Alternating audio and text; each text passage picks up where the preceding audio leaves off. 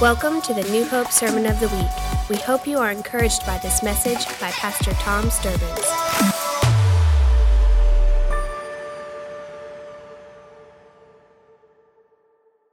This morning, we're ending up our third in this brief series called Will You Be My Neighbor? And if you haven't noted or picked up on it, there is an underlying theme that I believe, and this, the, the pastoral staff with me believe, that God is sort of bringing to New Hope, and that is reawakening and reclaiming what's known in the Bible as the Great Commission. Now, if statistics are true, if I were to poll everyone here and everyone online, uh, probably fewer than 15% would be able to answer, well, what's the Great Commission? I, you know, what's that about? The Great Commission is, is the charge to share the gospel, to share our faith, to bring the good news, to go teach, baptize, witness, win people to Jesus Christ. That's our call to share our faith. And we are to do it naturally, just an outflow of how we live and, and how we love. Um, this week, I, I love talking to pastors, and, and over the past two or three weeks, as I discovered, I think was sort of locked down, I got to talk to more than ever. And uh, one young pastor called me, just a great young man, and he said, I have some problems. He says, he says, in all of this, this political climate and difficulty, he says, how do we know what to talk about? How do you approach it? And, and, and then, you know, just so what are the terms of engagement? He said, I said, well, first of all, we need to realize that how we approach anything is redemptively. Because God came, God wants to redeem the world. So our approach to anyone is, is Tom Connect is on the front row. You can't see him out there on the camera, but Tom's and I to approach Tom and say, Tom, let, us pray together and discover what gifts and deposits and things that God's placed in you. What experiences you've walked through that perhaps were even negative, but now have become a testimony, because those are the points at which God would redeem those, bring them to full value out of your life, and use them for His purposes. And the second half of that, as we've studied here, see, we have an advocate before the throne, our Redeemer. We have an advocate here, the Holy Spirit, who is the transformer. So we live redemptively and transformationally towards people. And it's this message God's put so much in you, you don't even know that He wants to bring out. Well, I don't know what's happened. Well, I can tell you how it's going to happen. The Holy Spirit now lives around you. And when you accept the first half of that equation, that is, Jesus died for you to redeem you, you get the second half of the equation. The transformer comes to live inside you and begins to transform and just make things happen. And here's the good news. And then this pastor asked, Well, what about these difficult subjects? And I said, Well, in America, the problem is we approach truth with being right. But Jesus didn't approach truth that way. He didn't say you would know truth and the truth would make you right. He said you would know the truth and the truth would make you free. So, if we don't live free, it doesn't do anyone us any good to tell other people how to live in something that we're not experiencing. So what we need to do is learn how to walk in truth, live in truth, to where that freedom will be witnessed and people will say, man, I don't know about that faith and all that stuff, but I know that there's just a freedom around your life. And I, can you tell me about that? Can I drink from that fountain? I love that. And the answer is yes. So that's how we live. Now, we're in difficult times on this third Sunday. I've totally changed the title of what I had planned a week ago um, uh, to, to come to wrap up this series. And this morning, on the, the third part and closing part of Will You Be My Neighbor, here's the title Will You Be My Neighbor After the Election on Tuesday? uh oh. Will you be my neighbor? Now, I, I recently, I should have printed this, again, on my Facebook page, I just, this little meme that says, uh, and, and, let me just, I, probably so I can say it to you right, I, I, just, it dropped out of my head at the last minute when I thought, wow, uh, I could probably share that with you. And, um, but this little, come on, computer work. There we go, it's going to cooperate. This little meme that says, eye for eye condemnation never produces eye to eye revelation. Let me unpack that for you. We live in a time when everybody is trying to see eye to eye and they don't seem to be able to. My problem is not, see, and Paul, Paul the Apostle wrote in 1 Corinthians 5, he says, listen, what do I have to say to the world? My primary task is to inform the church. And this very passage was dealing with the complexities of interfacing with culture. Because once you get past that verse in chapter 6 of 1 Corinthians, he says, Why are you taking each other to court when you're going to judge angels?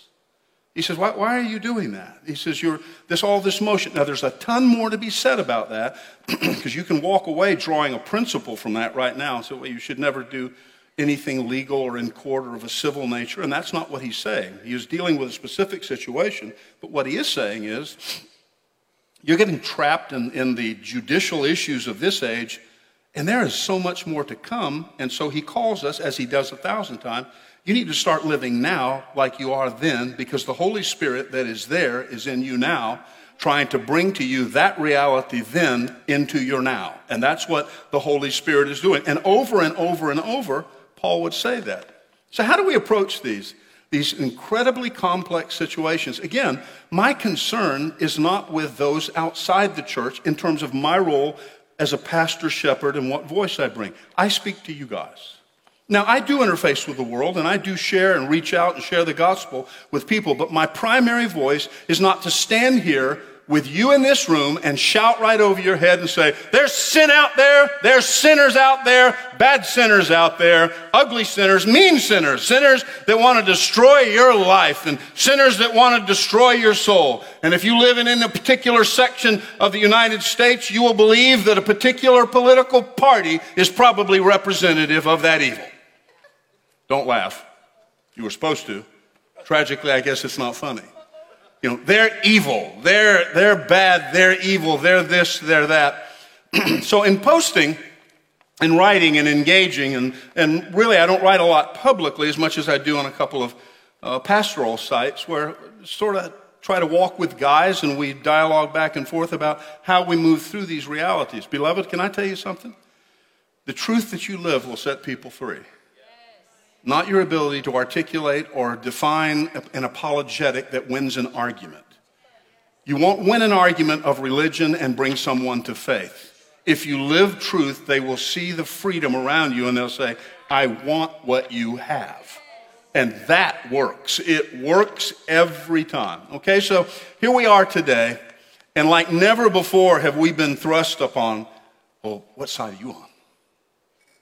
Are you a Democrat or Republican? Are you one of those third party guys? What side? See, there's never been a time.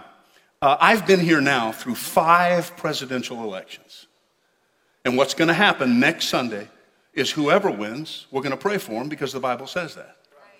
Now, can I tell you something? That when Barack Obama won the first time, I don't recall the second, I do recall the first time in particular. I mean, we pray for every president afterwards. We just, we pray for them because the Bible says to do that. So we do that. How many, how many don't want our president to be blessed and have some sort of input from the Holy Spirit or God some way or another? So I'm going to pray that. Say amen. You can, everybody can say amen to that, okay? So uh, we did that. And on the Sunday, I had everyone stand, said, let's pray for our president. People left the church and did not come back over that. Now, I'm not looking to start some seedy, gossipy thing. But, beloved, what I want to tell you, this little corny phrase that I've said so many times, is the moment at which we become more concerned with who's in the chair at the White House than who's on the throne in heaven. We've lost sight of our depth perception. We've lost total sight of who and what we are. So the good news is the Bible has something to say about it. Joshua chapter 5.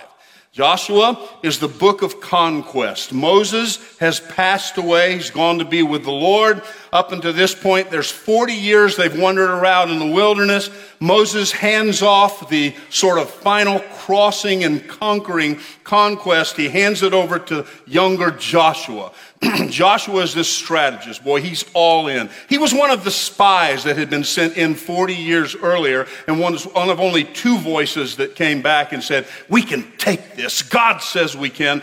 10 out of the 12 says, No, there's giants in the land, and we were like grasshoppers. We're just a bunch of bugs. Let's run away. And so they ran away and spent 40 years in the wilderness.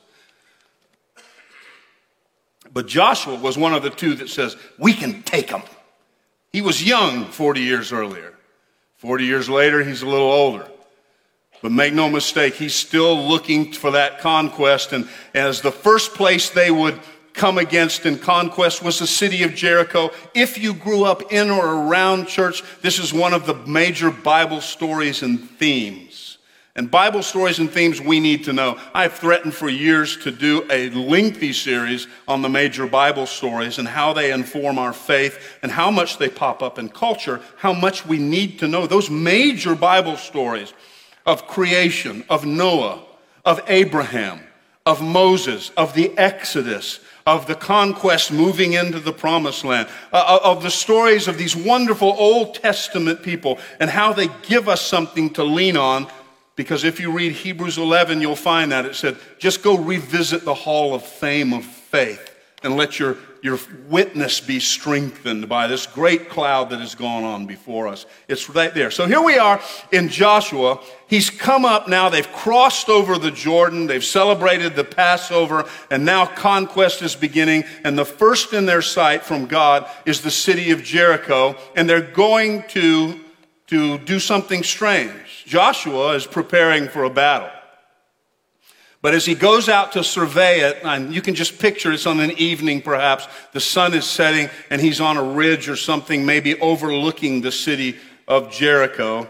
And it says in verse 13 of Joshua chapter 5, Joshua chapter 5, verse 13, it says, Now it came about when Joshua was by Jericho that he lifted up his eyes and looked, and behold, a man was standing opposite him with a sword drawn in his hand. And Joshua uh, went to, to him and said, Here it goes. Ready? How many have heard this question in the last month or six? Are you for us or for our adversaries? Are you for us or for our adversaries? I would love for God to show up at every voting center and apparition and for us to walk up and say, are you Republican or Democrat? And wait for that answer. And now you're sitting there saying, Well, what answer do you think he'd give, Pastor? Hang on, maybe you'll come up with your own. Verse 14, and he said to him, Now, now note, I want, what I want you to notice, okay? He said, Are you for us or against us? Now, whoever this is came with sword drawn, and I'm going to go ahead and give away. Theologians and scholars believe that this was a pre incarnate theophany uh, in other words, Jesus appeared, the Son of God. And there's lots of reasons that support that. If you choose to say, well, I don't know that it was, that's fine too. But whoever it was came as the captain of the Lord's host. That's, that's Hebrew language for he was the general of the armies of God. Now, we do know at the end of the book in Revelation, Jesus does show up with a sword, and he, in fact, is the captain of the Lord's host, and everything has finally come to a reckoning and put in order. But here he shows up and he says, uh, Joshua asked the practical question Are you for us or for our adversary? Watch the answer. He said, No. No, what? That's like, you know, uh, would you like banana bread or banana pudding? Yes. Okay?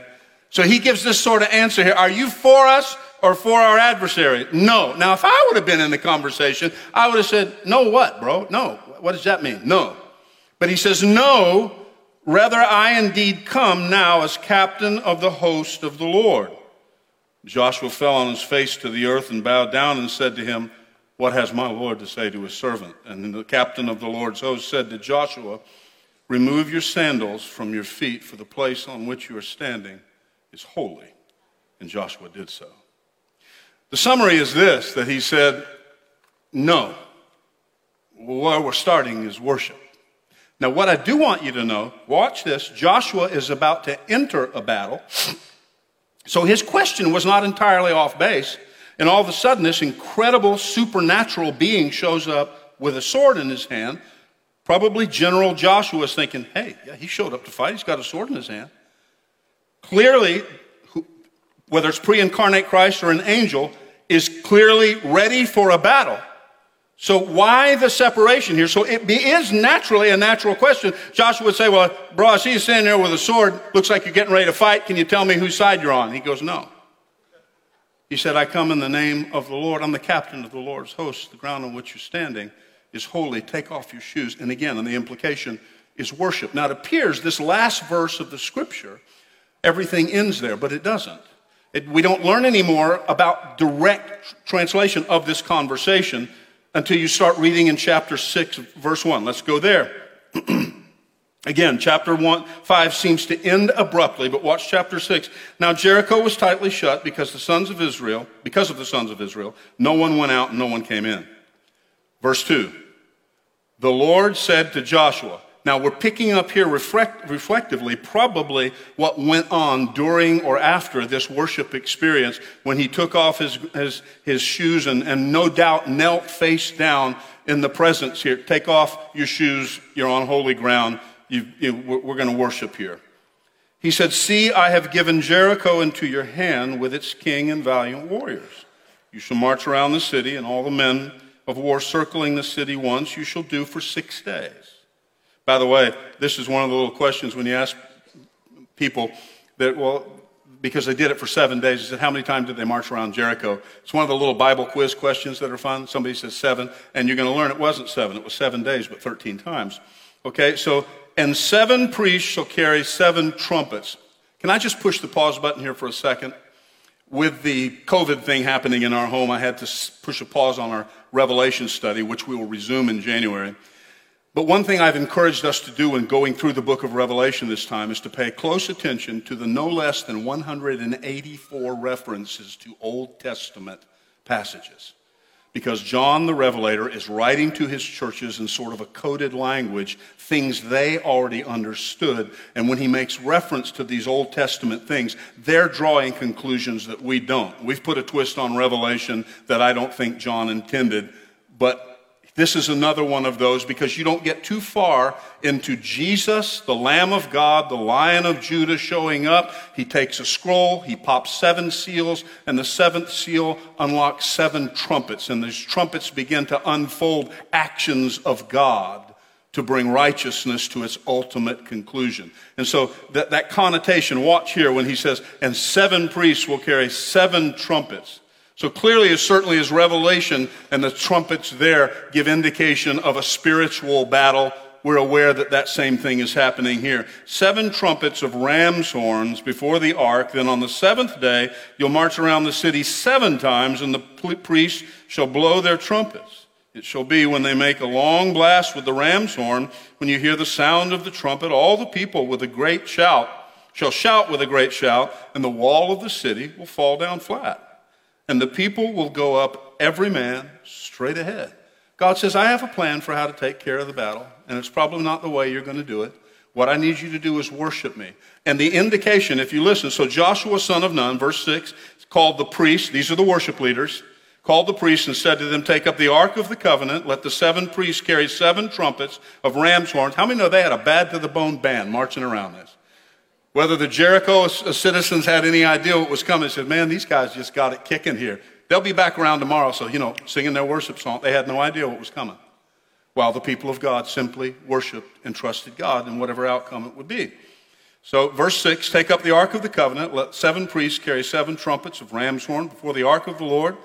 And then he said to the people, Go forward, march around the city, let the armed men go on before the ark of the Lord as well. And it was so that when Joshua had spoken to the people, the seven priests carrying the seven trumpets of ram's horn before the Lord went forward, blew the trumpets. The ark of the covenant of the Lord followed them. That was representative of the presence of God. The armed men went before the priests who blew the trumpets, and the rear guard came after the ark. And they continued to blow the trumpets. What are these crazy Israelites up to do? Look, they want to come for battle, but we don't see any swords. We see armed people, but they're singing, dancing, playing music. What on earth is going on? Verse 10 But Joshua commanded the people, saying, Now, if there's any verse you want to take away from here today, for this season that we're in, everybody pay attention to verse 10. Here it goes. You shall not shout, nor let your voice be heard, nor let a word proceed out of your mouth until the day I tell you shout. We have never lived in such a time when we feel the need for our voice to be heard. We have Facebook. We have Twitter. We have Instagram. We have TikTok. We have every way. Bless the Lord. We're going to make our voice heard. What if God showed up and said, Church of Jesus Christ? Watch. See, God is the one that sent them on this geopolitical conquest. God sent them to conquer Jericho. But he said, That's not your focus. If you focus on worship, I'll handle the outcome that I need to handle. If I could convince the church of Jesus Christ, and by the way, I am not a pacifist. I would love to be a pacifist. I don't have that gift. I am not. I don't make any claim to do that. I don't call anyone to do it. So I am not out, let's say, let's tiptoe through the tulips, pick flowers, and just sit in the sunshine and hope something turns out right. I am an activist. I get engaged. I want to be involved. But, beloved, can I tell you something? The moment at which we begin to subordinate once again the significance of the throne of God to the chair in the White House, the Church of Jesus Christ has missed it entirely. And people are saying, oh, this is the most pivotal election ever. Do you want to know how many times I've heard that in 63 years? Every election is the most pivotal election ever. Everyone. I am not minimizing the significance of the things at hand. I'm going to talk about one and how it informs me because people ask me so often. I hope to get to that in a moment. But we've never lived in such a time when we feel the need for our voice to be heard, and yet their instructions are this do not shout or do not let your voice or a word proceed out of your mouth until the day I tell you. So they're just marching around worshiping, the music's playing, they're out there doing whatever they're doing as an act of worship and then all of a sudden, okay?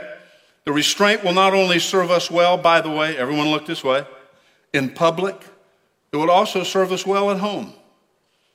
How many know that there's times when you just need to bite your tongue until blood comes out your nose? Anybody know what I'm talking about? And we don't know that. We live in a day and age because we're Americans. And in America, you get to say what you want. It's freedom of speech. Go ahead and work the First Amendment at your home to the edges and let me know how that works out for you. In the next debate you have with your spouse, and, and there's something, and God's telling you, boy, keep your mouth shut. Just shut your mouth right now. No, I'm an American, and I'm going to say what I have to say, and I'm going to win this argument. Bless God. At that moment, you are destined to lose most assuredly. At that moment, when the Holy Spirit is saying, just march, sing, keep your mouth shut, I'll tell you when it's time to talk. But we don't listen to the Holy Spirit. We listen, it's my right. We do it again in public. We do it at home. It's amazing how it affects our home. Let's keep reading this story. It's fun. So they had, so he had the ark of the Lord taken around the city, circling it once. Then they came into the camp and spent the night in the camp. Joshua rose early in the morning, and the priests took up the ark of the Lord, the seven priests carrying the seven trumpets. He goes on and on and on. Verse 14. Thus the second day they marched around the city once, returned to the camp. They did the same thing all the way through the seventh day. Verse 15 On the seventh day, they arose at the dawning of the day and marched around the city in the same manner seven times. Only on that day, they marched around the city seven times. And on the seventh time, when the priests blew the, blew the trumpets, Joshua said to the people, Shout, for the Lord has given you the city. Now, I want you to notice a phrase here. The city shall be under the ban. Everybody say that phrase, under the ban. This word haram means devoted to God or holy unto God or given for destruction. It's this amazing uh, diversity of, of understanding. I'm going to explain it to you, but I want you to see how many times it's said. It said, The city shall be under the ban. That means it's holy unto God. And all, it's belo- all that is in it belongs to the Lord. Only Rahab the harlot, and I don't have time to tell you that story, but it's a fascinating story. She was the only person in the city that actually helped out the spies when they came in. And as it turns out, this woman is in the lineage of Jesus Christ, a harlot. So, what's up with that?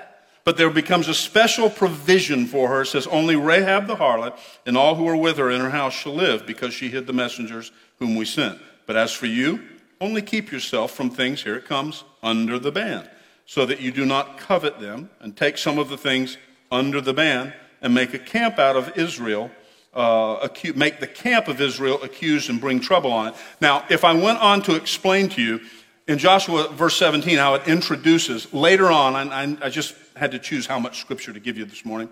Uh, I believe in verse 24, 27, it talks about the reality. And the things under the ban were gold, silver, and bronze, and they were things that, quote, survived the fire. Those articles were to be taken and put in the temple of God as an act of worship that would ultimately be used, excuse me, brought to the tabernacle that would be used for building the temple. So God said, These things will become an expression of worship unto me if you will let me handle the outcome. By the way, if you keep reading, and it's not part of our study today, but in chapter 7, a character named Achan, Achan, He takes some of these things and hides them under his tent, and it brings a curse on the nation. Boy, there is a ton to be taught there about when we put our hands on things that God says, just stand back and let me have that. And if you'll offer it at worship, I'll make something out of it that you can't. By the way, I'm telling you guys, listen to me. I'm not saying, by the, on our sign, it says pray for America. We'll change that sign for the next two days. It simply says this vote. Vote. Why would I say vote? Vote because uh, if you were to read one of my favorite parables uh, about talents that the, this master gives 10 to one, 5 to another, and 1 to another. And then he returns, and the one who had 10 made 10, the one who made 5 made 5. And he says, Great, I've got great rewards for you. And the one who had 1, he took it and buried it. And he buried it. And when he returned, he says, Well, what have you done with it? He said, I knew you were an exacting Lord. This was the servant speaking to the master. I knew you were an exacting Lord, taking up where you did not sow. And so I hid it in the ground. And he says, Great. Well, let me tell you what I'm going to do. Because you knew I was that way. He's saying it tongue in cheek. Let me tell you what I'm going to do now. And he says, Take from him who has not and give to him who has. See, that's counterintuitive. That's counterintuitive because it, it, certainly it's not the way we think it should work that you take from them who have and give to him who has not. But he said, If you don't use it, I'm going to take it. And if you don't do something with it, I'll take it and give it to somebody else. That is not a threat. I'm not looking to leverage you to vote for anything. I am saying this that there are things that God's placed in your hand. By the way, I could as much turn away from talking about voting to talking about worshiping and giving, to talking about what you do with your house, to talk about what you do with your time, things that God has given you. What do you do with them? Do you make the maximum out of them that's there, or do you say, well, no, I'm, I don't have as much as they have, so I'm really not going to do anything with it. God says, Great, here's my response to that. If you're not going to do anything with it, I'm going to take it and give it to somebody who has 10. but I only have one, but you're not doing anything with it. My concern, God's concern is not who has what, it's what you're doing with what you have. And watch God reward that. I mean, it is just amazing. It works in life. Don't underestimate the position you're at at work. Well, I don't really have a place of influence. Live your life, live an act of worship. Live your life the way that God's called you to live. By the way, let me see if I included this verse of Scripture. Um, hang on. The overriding principles that are here. Man, I didn't include a scripture. Actually, there's a page I think I lost. That's tragic. Good for you. Um, hang on a second. Oh, here it is. I got it.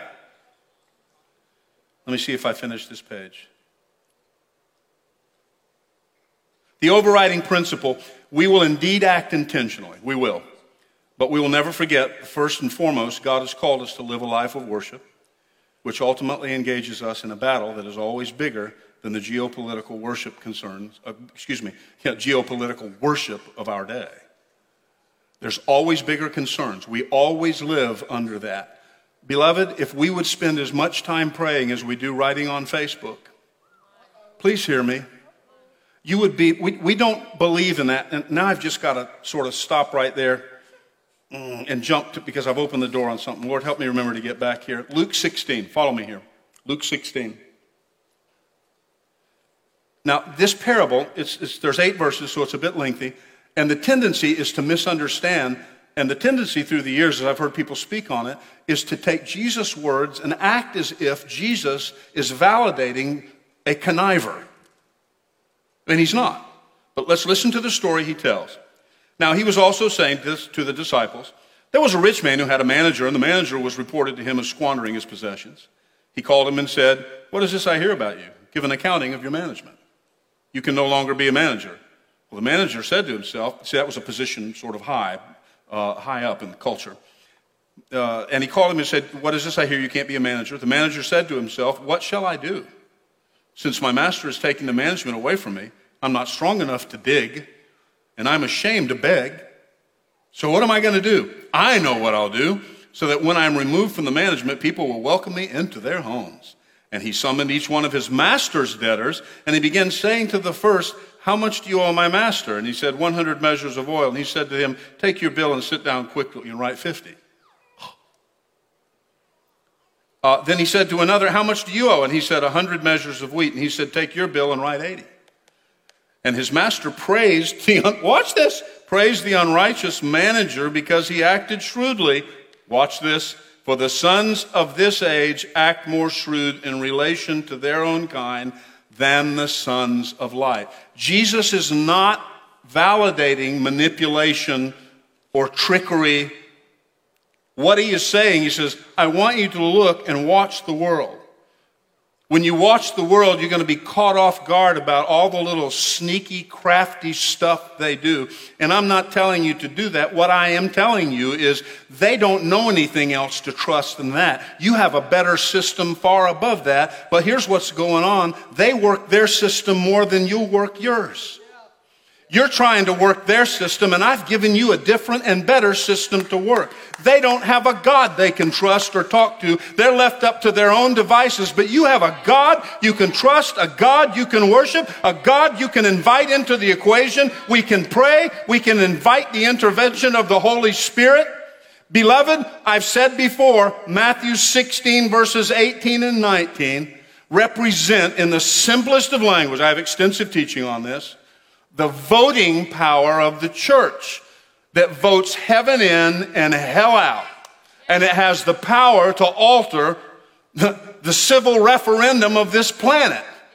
But we don't do that. We, and especially in America, we don't do that. Who are you voting for? And I can argue with people. I can debate with people, and I have pastors that call me directly or message me and say, you know, I just don't think that you should vote at all. I understand their position. That is not my position. I think we should be a steward with anything placed in our hand to bring maximum outcome. And taking that and just burying it and saying, I'm going to do nothing with that, I just don't think is consistent. If you've come to a different conclusion, great, roll with it. You want my opinion. Now you've got it for all that it's worth. I will be voting on Tuesday. When I go to, to inform myself in these days, and again, because so many of you have asked. I don't talk about personalities. You can probably figure out whatever you want to figure out. And I wish I had time just to sort of ramble at length uh, about some things, but here's the deal. In taking an action, when Jesus would say, Whatever you do to the least of these, you do it unto me. And in the midst of all of this swamp and, and milieu of, uh, of, of of political minutia and craziness and, and spinning messages and personalities that are all over the place. Where I return to, as a matter of fact, I had one pastor write, and he said, The problem I have with evangelicals, he says, is they claim to support and stand with, uh, stand for the unborn. And the problem I have with that is this same group gravitate to those who aren't living because they are loveless towards those who are. Well, I responded to that. And I said, to say simply that because I passionately stand to represent those, as a matter of fact, I was one of those that was just, my heart was torn out and tears in my eyes when I heard the words come from George Floyd's mouth. I can't breathe. I just want to breathe. I can't breathe. And I got into an extended discussion about that. And I want to be so careful about how that is traversed. But the thing that I said and wrote is that why is it that we have to polarize ourselves one side or another, that we can passionately stand and represent the tragedy that happened where a man cried out and said, I just want to breathe, I can't breathe, and yet Many of us who rally to that fail to stand with those who never had a chance to take a breath at all. Where is the balance of that? You see, I don't believe it's an either or. And in the political landscape, it's an either or. It's one or the other, and you're polarized to the other. Beloved, we don't have the luxury of taking that polarized position because we're people of the kingdom of God that understand when the captain of hosts shows up with his sword drawn, he says, Tom, you're in a battle way bigger than Jericho. This has far more implication than you understand. Jericho is just a thing that's coming. You're going to march around it. The walls are going to fall down. There's going to be other battles to be won. But never forget that you're engaged in a battle. I've shown up here with my sword drawn to let you know there's a way bigger battle. I'm engaged in it every moment. There's a spiritual battle and spiritual warfare. And what's taking place on the planet is only an outcome of that. And there's an opportunity for you to be engaged in the big one that will affect the little one way more than if you just focus on the little one and abandon the big one. You're part of a group of people that have been called to attach, attach heaven and pull the kingdom of God in by praise and worship. It's important what we do here. It's important what we do at home.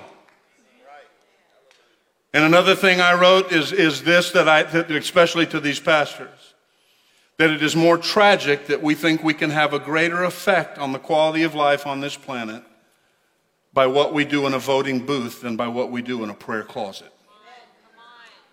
I'm, I don't mean that to sound clever. I mean that passionately and pointedly. We need to be in the prayer closet pulling the lever, saying, Father, we're, we're inviting something in from another world. We're going to do our best and vote for a value. I will stand and find, if I can find any ground worth standing on, I'm going to do what New Hope has done. We send teams to tsunamis, to hurricanes, to tornadoes. We help people. We help the poor. And can I tell you another thing? I, early this morning, I contacted a brother whose business it is to set these things up. And I said, okay, I'm going to make the leap. I said, I want to stand more passionately than ever against abortion. But more than ever, we need to be offering some provision. And hear me, I don't believe that you have to offer an answer simply to say, don't kill someone. Well, what do you plan on doing with them? I don't have to tell you what I plan on doing. I can just stand here and say, don't kill them. Don't do that. And I, what I don't think the church has done enough on the other side, that we have done for, for decades, even had special gatherings for it. If statistics prevail, there's people sitting here, women, who have had abortions, who carry the guilt from that and don't feel like they can ever tell a soul that that can ever become part of a testimony because they will be so judged, not even by the spiritual implications, but by the political implications of it. But here's the thing I'm after. When I reached out to him and I contacted him, I said, I know it's before 7 o'clock. I apologize only a little. But here's what I want to know I want to know how hard it's going to be to set up some sort of adoption agency in and through New Hope Church. Either partnership with an organization or one that's right here. Because if we're going to say, please don't terminate that baby, can we say, give it to me? Give it here. Because there's lines of people waiting to adopt children. So the church not only needs to, amen. Come on, give the Lord praise. We're going to do this. We're going to do this. We're going to do this. This guy is, is, is informed, so it's not just talk. He's a person that understands the law, and particularly of Tennessee. And we're going to begin pursuing this immediately, and I'm going to begin telling you about it and what that will look like. Because I don't believe we should just pray and ignore that. As a matter of fact, the statement, do to the least of these, had to do with giving a thirsty person a cup of water. So we need to act, and we need to act with a sense of purpose. Now, when all that has been said and done, and more has been said than done, what do we do? Well, I already know the story I'll tell. Let me tell you if you think that Joshua at that point took that encounter with the angel and said, Well, I need to now be ambivalent about where I stand on things. No. Years later, I don't know the exact number of years, I had it in my head and I should have refreshed myself. But in chapter 24, verse 15, many of you will recognize the closing phrase of this verse. Joshua speaking at the end of his life, he says, Now, if it is disagreeable in your sight to serve the Lord, you choose for yourselves. Today, whom will you will serve? Whether the gods of your fathers, watch this, whether the gods of your fathers, you, uh, the, your fathers served, which were beyond the river, he's referring to the golden calf. He's referring to a people that was so influenced by culture, they begin to value and have their worth informed. Please listen, look this way. Yesterday, I was talking to a couple uh, about to be married. They'll be married this week. And I, I looked them in the face, and, and both of them would tell you part of their testimony, they had previous marriage. And I said, Let me tell you how important forgiveness is. And, and to totally release your ex spouse and make sure that you don't drag that baggage forward. I said, one of, the, one of the things that forgiveness is associated with in the Old Testament, in the story of Joseph in the Old Testament, when he meets with his brothers who sold him uh, years before, 17 years before, so, and sold him into slavery and treated him, hard, treated him hardly. And all of a sudden, in this story, it's a beautiful story if you're not familiar with it. The brothers are now in a time of famine. The younger brother they sold into slavery has become the prime minister of Egypt. And it's this beautiful, just Hollywood sort of romantic, poetic picture where in this moment, these brothers don't know that this guy, Joseph, is their brother or that he understands Hebrew, but he hears them discussing and say, you know, this is the horrible stuff that's happening because of what we did to Joseph. And all of a sudden, Joseph comes out and says, I'm your brother. I'm him. They all are weeping. Oh my goodness. Oh my, what, what? I just can't understand it. But he says these words. He said, Do not grieve over what you've been, what's been done. Did you know the, the, the word for grieve there is the word for idol? Idol. An idol, I love how Isaiah talks about an idol, with the futility of it. It's just so, it's amazing, and it speaks to us in culture today. He said, It's amazing to me how, how uh, you guys go and cut a tree down, and you use half of it for fire to cook a meal, and you carve the other half into a god. What's up with that? I, I just love the irony of that little philosophical contrast. He says, you take something, make an idol out of it, and, and, and he says, in the other half, you cut up and use to cook your beans. That's your idol. That's the power of it. But here, what is it? An idol is something that we craft and empower to inform us. Do you get that? An idol. Do, do you get that unforgiveness becomes an idol because it makes that violated person, it gives them the power of deity. Until they do something differently, I won't be whole. Beloved, Idols inform us of our worth. And when he says to them in this verse, Are you going to worship the idols like your fathers did on the other side of the river? When you're going to allow culture to inform your worth and values and make golden calves? I'm going to tell you. If you spend more time talking about which political position you're taking, you're melting down gold into a golden calf fast and saying it has more power to inform me of my worth than my faith does? Are you making an idol out of this thing? I am not a pacifist. I am not one that's going to stand back and sing kumbaya and wait for everything to work. I'm going to do everything I can with every resource God's placed in my hand, but I'm not going to make the mistake of drawing a line. And when someone said it this week, I heard a person say it. I addressed someone writing and said, I don't know how a person can be a Democrat and can't be and call themselves a Christian. This was a pastor leader said it. Several of the guys jumped in. I administrate a site with about 4,000 pastors on it. And I just let it run for a bit. And then I jumped in. I said, okay, can you give me chapter and verse for where it says that we are born again by the power of the cross and correct association with a political party? If there's something more than the power of the cross to save a soul, we're in big trouble. If it requires political party affiliation to validate my salvation, close the stinking doors of New Hope and let's be done. Because if that's what we've deteriorated to, church, we've missed the point.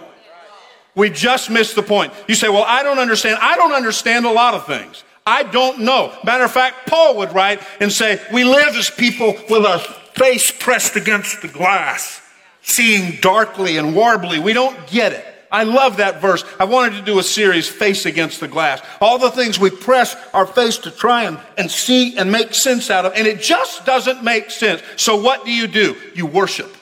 You, you do what God's called us to do as the church. We stand up. People have said, oh oh oh, oh, oh, oh, Aren't you nervous about Tuesday? I said, No.